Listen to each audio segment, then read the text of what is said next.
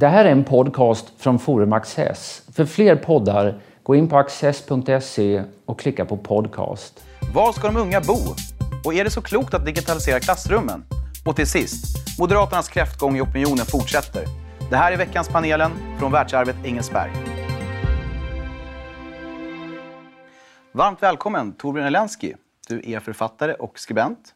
Tackar. Inger Enqvist, du är professor emerita i spanska vid Lunds universitet och också skribent i Svenska Dagbladet. Ja. Varmt välkommen. Tack. Kjell A Nordström, du är doktor i internationellt företagande. Det stämmer. Varmt välkommen. Tack. En egen etta med Stockholmsdusch och plats för bäddsoffan. En allt mer avlägsen dröm för Sveriges unga. Ja, det menar en undersökning från Skandia som visar att en 28-åring med fast anställning och egen kontantinsats inte kan köpa en normalstor etta i 13 av Sveriges 25 större städer. Till exempel Halmstad, Jönköping och Växjö. Det är ett fenomen som vi tidigare sett i storstäder som Stockholm och Göteborg, men nu verkar det alltså sprida sig över resten av landet. Gnäll från 90-talister eller ett riktigt samhällsproblem? Vad säger du, Kjell? Det är naturligtvis ett riktigt samhällsproblem. Eh, vi har ju egentligen bara ett område där vi har inslag av planekonomi kvar i Sverige och det här är det området. Bruksvärdesprincipen då för att hyressätta lägenheter. Som ju är, eh, helt enkelt går ut på att man centralt då ska försöka fundera ut vad är en lägenhet värd? Och det är då mycket svårt att göra. Jag skulle säga att det är omöjligt.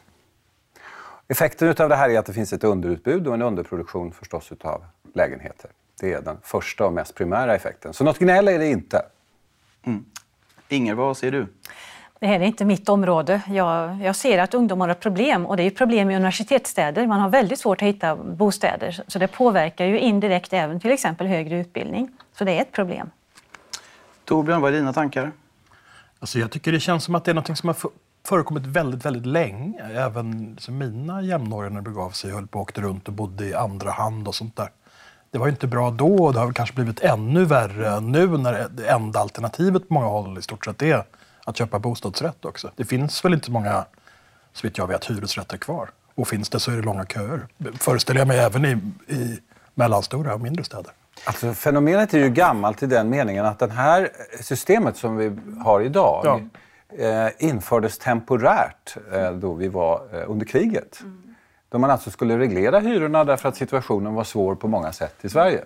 Och då infördes en hyresreglering och det var inget unikt i sig i världen att man gjorde det. Men sen har vi behållit den ända fram till idag. Och det gör ju att det här fenomenet fanns där när vi Ja. också pluggade. Men kastar vi sen in en förändring, nämligen den urbanisering som vi har upplevt de sista 25-30 åren. Den har ju pågått länge, urbaniseringen, men med tilltagande ska vi säga, frenesi. eh, Så är det klart att det får ju enorma konsekvenser på priset, eh, på den delen av marknaden där man kan köpa då, handla med lägenheter, som är fri så att säga. Men om det nu är så som du beskriver det, varför har inte någonting gjorts åt detta? Alltså den är, normalt sett när man ska investera, för investerare beter sig på det viset, de är ofta rationella. Det, man vill inte gärna investera i en marknad som är reglerad eftersom man inte vet vad som kommer att hända med den marknaden. Man är ju föremål helt enkelt för eh, eh lagstiftares eller politiska processers godtycke. Och att då göra investeringar som kanske ska löpa över 15, 20, 30, 35 år, som ändå handlar om när man bygger en fastighet, det avstår man till tills man ser hur regelverket kommer att se ut. När man lyssnar på debatten så är det ju... Det har börjat komma viss kritik mot det här bruksvärdessystemet som, som du Ja. nämner. Eller så jag, jag ska, det har kritiserats länge, men det ver- verkar också kritiseras, nu, kritiseras på ett annat sätt i framförallt nyhetsmedierna. Men jag har ändå inte sett några som helst liksom, tendenser till, från politiskt håll att, att verkligen vilja ta itu med eh, den här eh, stötestenen, om det nu är det som är stötestenen. Inte ens från Moderaterna tror jag att jag, jag har hört liksom någon som på fullt allvar säger att nu måste vi göra upp med den här planekonomiska modellen. Var, varför verkar det så svårt att formulera en kritik mot, mot systemet? Det finns säkert flera skäl, men ett är ju att den tjattrande klassen och eh, i många fall den beslutande klassen bor förmånligt i flera av de här lägenheterna, inte minst i Stockholm, och åtnjuter då det här fantastiska tillståndet som gör att man kan bo i en fyra på Västerlånggatan i Stockholm för kanske 9 600 kronor. enligt bruksvärdessystemet. För där finns nämligen ingen handdukstork, ej heller någon... Det finns inte det. Nej, nej, nej, visst. Säkert inte. Ja, det finns inte hiss. Och så finns det inte det och så finns det inte det. Ett antal punkter som direkt påverkar då hur hyran ska sättas i just den här lägenheten. Och det är ett centralplanerat system, gammaldags planekonomi. Och då får man de här lustiga, eller vad ska vi kalla det, bisarra effekterna. Att den där fina lägenheten på Västerlånggatan kostar strax under 10 000 kronor. Jag tänker, södra Europa har ju också enorma problem med, med unga människor som bor kvar. Jag tänker, I Italien bor man väl kvar tills man är... I Italien bor folk hemma tills de är 30. Precis. Och, och, Det är det är ett känt problem där som, som också påverkar ekonomin. Så att säga. Men då har de ju också väldigt hög ungdomsarbetslöshet, speciellt i södra Italien, alltså 20-30 procent. Så det samverkar väl med det också. Liksom. Jag vet inte hur det är i Spanien. Men... Nej, men jag kommer att tänka på en anekdot här. Jag känner en ung spansk kvinna som var i Stockholm förra sommaren. Och hon var ju chockerad att upptäcka att uh, unga personer i Stockholm hyrde lägenheter svart. Hon sa det är ju korruption. Det trodde jag inte fanns i, Span i Sverige. Ja, så det fick vi. och det ska också bli eh, olagligt nu att köpa svartkontrakt eh, som ett... ett eh, är det inte också en klassisk åtgärd i planekonomiskt system att eh, ja, man försöker reglera bort också sidoeffekterna. Men egentligen är det här är ju kommunicerande kärl. Det vill säga boende, en bostadsrätt är ju ett substitut för en hyresrätt om ni förstår vad jag menar. Och blir det ett underutbud, som vi ekonomer säger, av hyresrätter så stiger ju av naturliga skäl efterfrågan på bostadsrätter och pressar därmed upp priset. Och det är ju det vi ser helt enkelt, att de höga priserna är delvis en sidoeffekt av den reglerade marknaden. Men man ska inte underskatta den sentida urbaniseringen och städernas tillväxt. och Sveriges befolkning har väl ökat enormt mycket de senaste tio åren bara. Ja, och inte på landsbygden. Finns det några städer som har, vad ska säga, där man brukar kalla best practice, alltså goda exempel på, på ja, större städer där det inte är en bostadsbrist eller hyror som är genom taket? Här i Europa så framhålls ofta Österrike som är ett land som i mångt och mycket eh, liknar vårt i storlek. Eh, inte allt för stora kulturella olikheter. Eh, har då ett system som också infördes under kriget. Eh, framhålls som ett välfungerande system med ett slags eh, hmm, stiftelsekonstruktioner som ägs av de lokala kommunerna som bygger och förser marknaden med, med kvadratmeter. Och det är rimliga hyror. Men är det någon sorts social housing eller det har inget med Det är en mellanform. Mellanform, Så okej. Det är en mellanform. För det är ju någonting som också finns i flera större städer, eller hur? Ja. London och Berlin där Ja. folk, väldigt fattiga, kan bo mitt i de rikaste områdena plötsligt. Eller att man då är, så att säga, ingår i eh, avdelningen samhällets stöttepelare. Läkare, Ja. poliser, brandkår etc. okej. Har lägenheter som man då erbjuder dem som, så att den här servicen fungerar. I städer som annars har hyror som är helt häpnadsväckande. London till exempel. Och vi får runda av där helt enkelt. Eh, bostadskrisen lär väl tyvärr fortsätta. Är digitaliseringen av skolan bara en business som gynnar storföretag på bekostnad av eleverna eller framtidens melodi? En lång artikel i New York Times beskriver hur ett fattigt samhälle i mellanvästern först välkomnade en digital plattform för lärande, ägt av Facebook, för att sedan göra uppror och kräva den gamla undervisningen tillbaka. Eleverna klagade på huvudvärk, ont i magen och allmän stress som en följd av den nya tekniken. Som en kontrast vägrar flera tunga chefer i Silicon Valley sina barn att sitta framför skärmen. Inger, vad tänker du när du hör den här historien? att det här är väldigt intressant för Sverige, för vi är ett av de länder som har insisterat mest i att digitalisera skolan. Så det är väldigt intressant och vi ska lyssna noga. Eh, och det är ju intressant att eh, de här cheferna i Silicon Valley inte vill ha datorer i skolan. De vill inte ha smartphones i skolan. De vill att det ska tränas språk och matematik och de vill att eh, barnen ska ut och leka på rasterna ordentligt. Och vad vi får höra också då via artikeln här till exempel, det är ju att man även kontrollerar hemma hur mycket barnen sitter vid tvn. Så att, eh, och, sen, det, det är det ena, så att säga, inlärningsmässigt. Det andra är ju att samma chefer säljer system till skolor i andra områden som bygger på digitalisering. Det är ju någon sorts eh, dubbelmoral här kan man tänka. Och det är väldigt intressant att den här skolan i Kansas nu då har eh, reagerat, att föräldrarna framförallt har gjort uppror emot det. Därför att eleverna inte lär sig tillräckligt mycket. Och också att det inte bara är att man inte lär sig tillräckligt mycket utan man till och med så att säga, fysiskt mår illa. Fysiskt och psykiskt mår illa. Eh, och tanken är ju alltså då att man ska kunna studera i egen hand. Man ska sitta med sin dator och i egen hand gå framåt. Och det, dels går det framåt långsamt och dels är det då pressande för många och resultatet är inte lika bra. Och jag tycker man ska jämföra med, med andra länder också. Finland har det ju gått väldigt bra för och Finland är ett, ett högt utvecklat samhälle i det här avseendet. Men det är inte digitalisering i skolan.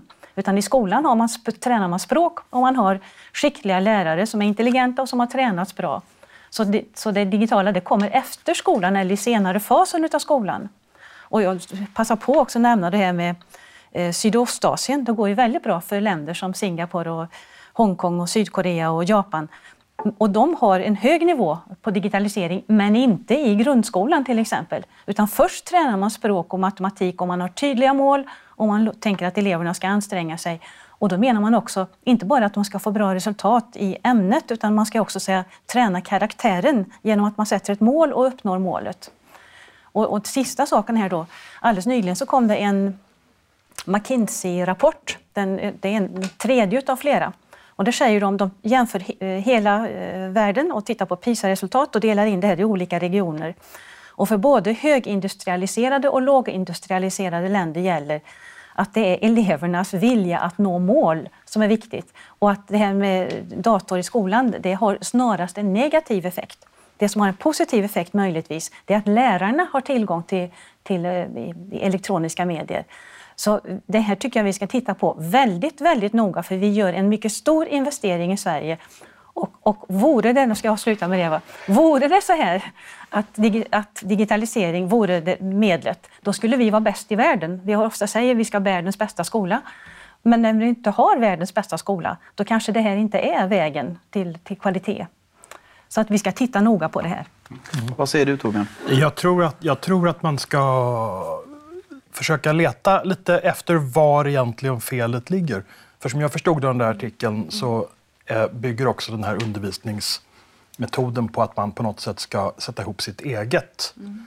curriculum. Liksom. Eleverna ska då redan i grundskolan mer eller mindre, som jag förstår det, själva avgöra vad de ska lära sig. Mm. Och det är ju fullkomligt omöjligt. Mm. Alltså det ironiska är då att på något sätt inbillar jag mig att en egentligen hyperkapitalistisk och hyperindividualistisk sån idé om att lustprincipen ska vara styrande i allting är det som eh, styr också den här typen av syn på lärande. Och jag tror personligen att den är fel. Man måste träna sig på ett annat sätt för att få de kunskaper man behöver för att ett senare stadium verkligen kunna tänka kritiskt, kunna tänka fritt, kunna vara kreativ och så vidare. Det går inte att börja med den delen. Liksom. Är det så här illa, Kjell? Vad säger du?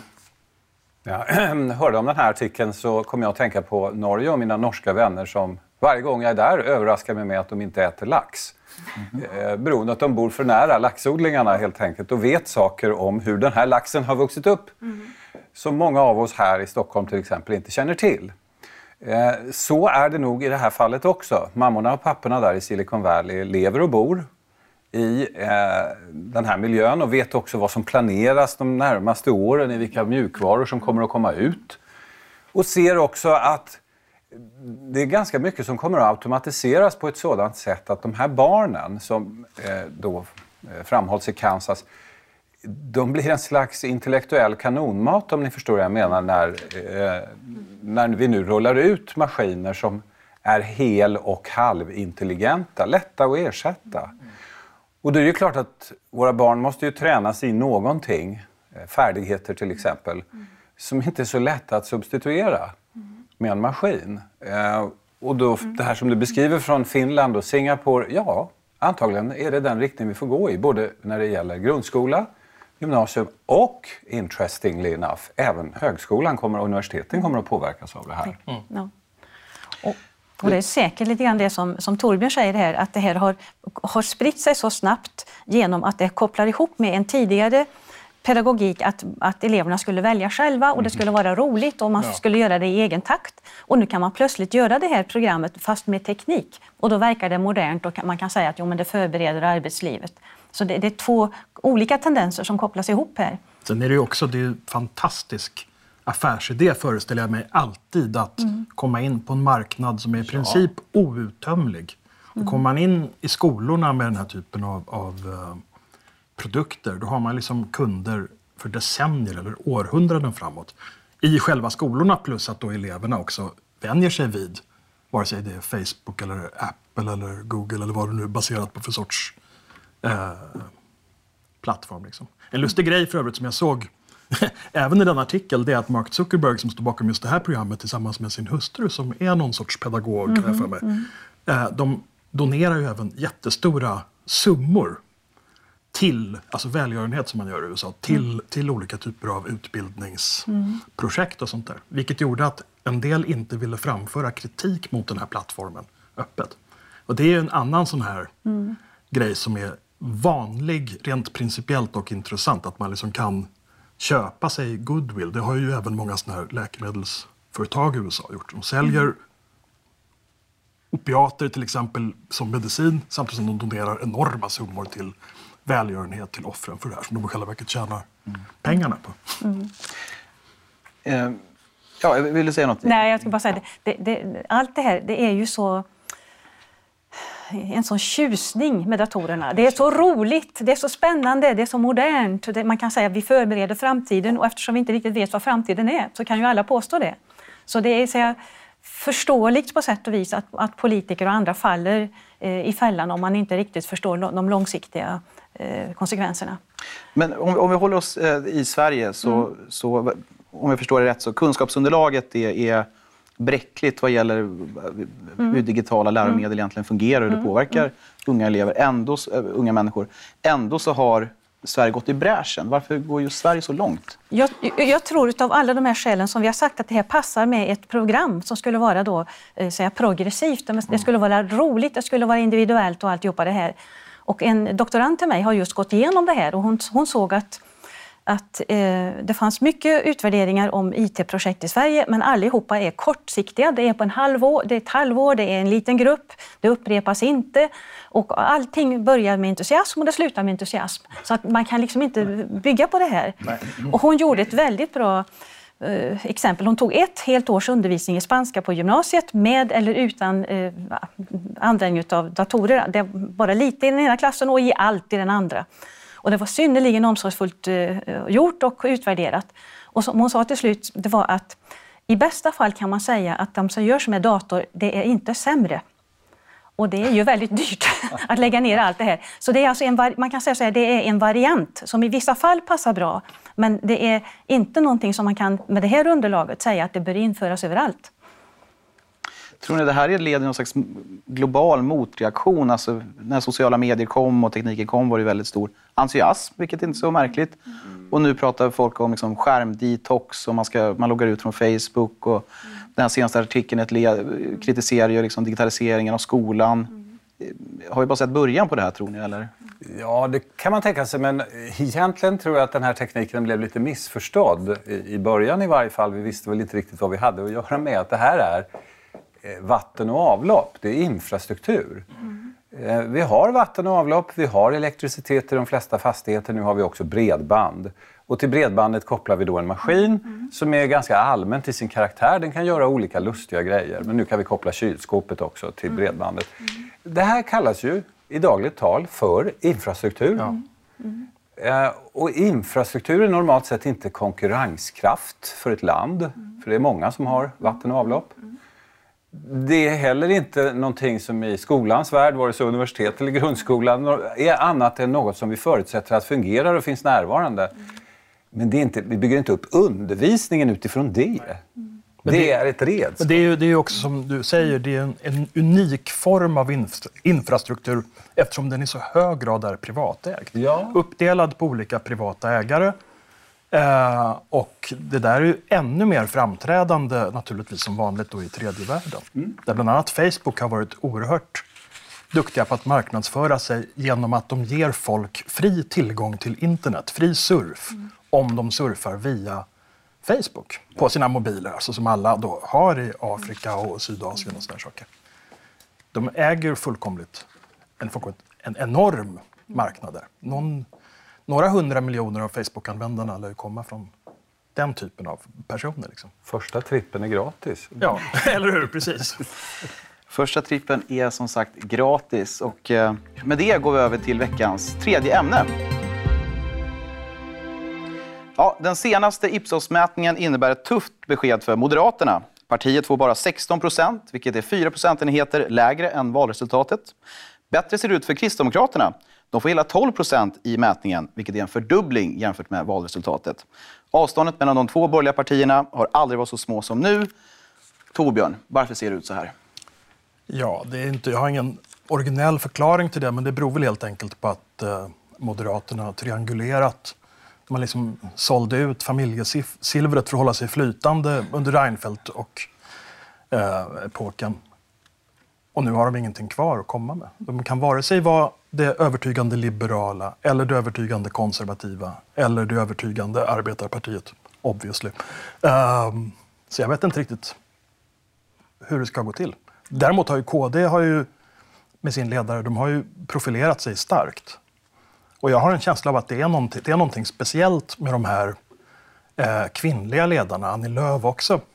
Bortom det de säger och själva ideologin, att det är någonting med att de här starka kvinnogestalterna som är tydliga i sina åsikter, det liksom i sig mm. drar med sig folk. Mm. Nästan oavsett vad de säger.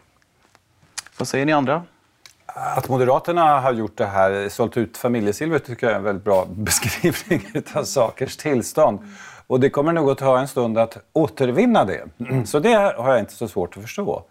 Ehm, framgångarna för KD, jag kanske går att koppla till den här kvinnofaktorn. Men jag måste säga att jag förstår den inte riktigt. Varför? Nej, jag förstår den inte heller. Vad är det som är så lockande? Jag, jag, det är en fråga i dess yttersta alltså det, det fin, finns vissa typer generellt som verkar lockande på folk. I, kanske mm. generellt, men inte minst i Sverige. Starka kvinnor igen. Vi har Pippi Långstrump-idén i botten. Ja. Men Greta Thunberg är ju också, trots sin ungdom, en stark kvinna som är tydlig. Det är någonting med det där vi gillar. Mm. Vi, inte jag, men, men, men folk. Mannet i Sverige blir liksom förförd av de här personerna. Och de är ju dessutom nästan, inte omöjliga, men väldigt, väldigt svåra att kritisera. För de kan alltid liksom slå undan kritik med att säga att det här är hat eller det här är kvinnohat eller bara för att jag är kvinna säger det och så vidare. Alla lyckas inte med det lika bra, men, mm. men de kan ju liksom jag är för ung. Nej, det är därför ni säger emot mig. Jag är för rödhårig, därför säger ja, ni emot mig. Det uppmärksammades i en artikel eh, där man skrev om just Greta Thunberg. Att hon hade framträtt i ett BBC-program häromdagen och inte fått några kritiska frågor överhuvudtaget. Men hur ställer man kritiska frågor till henne? Till en person som är dessutom diagnostiserad med Asperger, ja. som är 16 år gammal och den här vanligtvis ganska hårdhudade eh, BBC-tränade journalisten, mm. inga kritiska frågor. Nej. Det är, det är inte ett sundhetstecken i, en, i demokratiska stater, tycker jag. Då, oavsett hur viktiga sen frågorna och så vidare. Men eh, Ebba Busch får väl ändå ganska kritiska frågor när ja. är med i, i ja. tv-tidningar. Eh, det jag tycker är intressant är att KD faktiskt ligger till vänster om Moderaterna i flera viktiga frågor. Framförallt migrationsfrågan, som är den stora eh, samhällsfrågan idag. Och Moderaterna har ju gått åt höger. Men det verkar inte liksom ge någon... Det verkar inte återspeglas i opinionen. Vad, vad är era tankar kring det? Alltså jag un... Det här är ett spekulativt. Det kom en undersökning häromdagen om opinionsläget i EU generellt där man fick intrycket att eh, migrationsfrågan egentligen inte står så högt som folk tror. Jag undrar om inte någonting mera vagt som så att säga eh, någon sorts identitetsfrågor mm. är viktigare än migrationsfrågan i sig. För I den här EU-undersökningen så var det nämligen så att migrationsfrågan stod inte så högt, men oron för islamism stod högt. Mm. Mm. Det är ju inte glasklart hur man kan skilja på de sakerna heller kanske, men, men det kan ändå vara värt att, att försöka mm. förstå det lite närmare. Att det finns nyanser där som mm. inte bara är automatiskt invandrarhat eller invandrarmotstånd, utan, utan det finns liksom lite fler skikt i det där som vi inte riktigt förstår tror jag. Inger, vad är dina tankar? Eh, det, det skulle jag säga det med att, att, balansen mellan Moderaterna och KD ändras. Det är ju inte så konstigt, för många kan ju prata om en allmänborgerlig inställning mellan de partierna och man varierar sin, sin röst lite grann utan att detta är någon drastisk förändring, utan det är små nyanser, men man, man tror att man röstar på samma block ändå. Så det, det, det är ena trodde. saken. Trodde. Vi trodde det. Eh, en annan sak som du säger, eh, det, det är mina bekanta i Spanien, där märker jag också något, så en sån här oro och en sån att tanken vad ska, vad ska Europa vara? Vad, att man, det är ett stort samtalsämne. Vad ska Europa vara? Och, och eh, när de då samtalar med en utlänning, ja, vi borde, européerna, vi borde hålla ihop. Mm. och detta är ju en ny en ny inställning. Eh, eller ja, man, hör, man hör det mer, det, det ges, ges röst, det verbaliseras mer. Så, så kanske är det en liten rörelse här i, i opinionen, jag vet inte. Jag, jag, jag tror att på något sätt så måste, om jag säger så, mainstreampartier fånga upp mm. det här. Mm. För den här Habermas-idén om någon sorts mm. konstitutionell patriotism där man ska vara trogen en abstrakt mm. idé mm. bara om mm godhet och demokrati och så vidare. Det, mm. det räcker inte. Det krävs någonting mer också. Mm. Och om inte mainstreampartier fångar upp det här identitetsproblematiken på något konstruktivt sätt, då kommer ju, som hittills har skett, eh, olika typer av mer eller mindre då som man kallar populistiska, fascistiska, nationalistiska och så vidare partier att, att uh, suga upp det här. Och det är ju uppenbarligen ganska stor andel av väljarna i faktiskt alla europeiska länder. Och dessutom väldigt många utomeuropeiska också, för det är ju inte bara i Europa mm. som det här pågår. Liksom. Mm. I vad mån påverkas dina spanska vänner till exempel av Brexit och våndorna som konvulsionerna i ja. Storbritannien? Eh, är, man ställer frågan lite annorlunda därför att man har Katalonien som det större problemet. Ja. Så att man, man, ett stor del av, spanjorerna, eh, hälften i Katalonien och, och, nästan alla då utanför Katalonien, de vill ju i första hand att Spanien ska hålla ihop. Att det ska vara ett land. Eh, och, så det är det första och det här ligger ovanför Brexit och det ligger ovanför invandring. Det är nummer ett i, i, i frågorna. Mm. Um, och återgå till Moderaterna och Kristdemokraterna. Har ni några handfasta råd till Moderaterna? Vad borde de göra då för att vinna tillbaka väljare och liksom, eller inte förlora första platsen som det borgerliga partiet?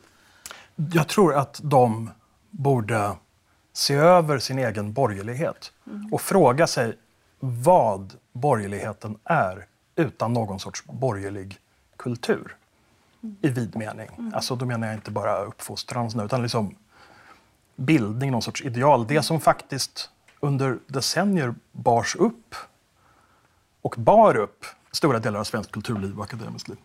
Ja, jag, jag tycker samma sak. Jag har ju studerat då skolreformer i Sverige och eh, en, i regel har ju borgerliga partier säga, röstat med. De har inte drivit reformerna men de har accepterat dem mer eller mindre motvilligt. Och de har ju, eh, det som lyser med sin frånvaro det är ju ett eget kraftfullt borgerligt kulturellt eller utbildningsmässigt alternativ. Och det skulle jag rekommendera dem att de i första hand skaffar sig. Kjell A, tio sekunder. Modernisering. Det finns någonting i borgerligheten som Moderaterna just nu torgför som inte känns modernt. De kommunicerar inte att det här är ett parti som så att säga vänder sig till vår tid. Och det kommer att krävas, tror jag, reformer om man vill nå de väljarna och väljargrupperna. Vi får se om Moderaterna lyssnar på era goda råd. Tack för att ni har varit här.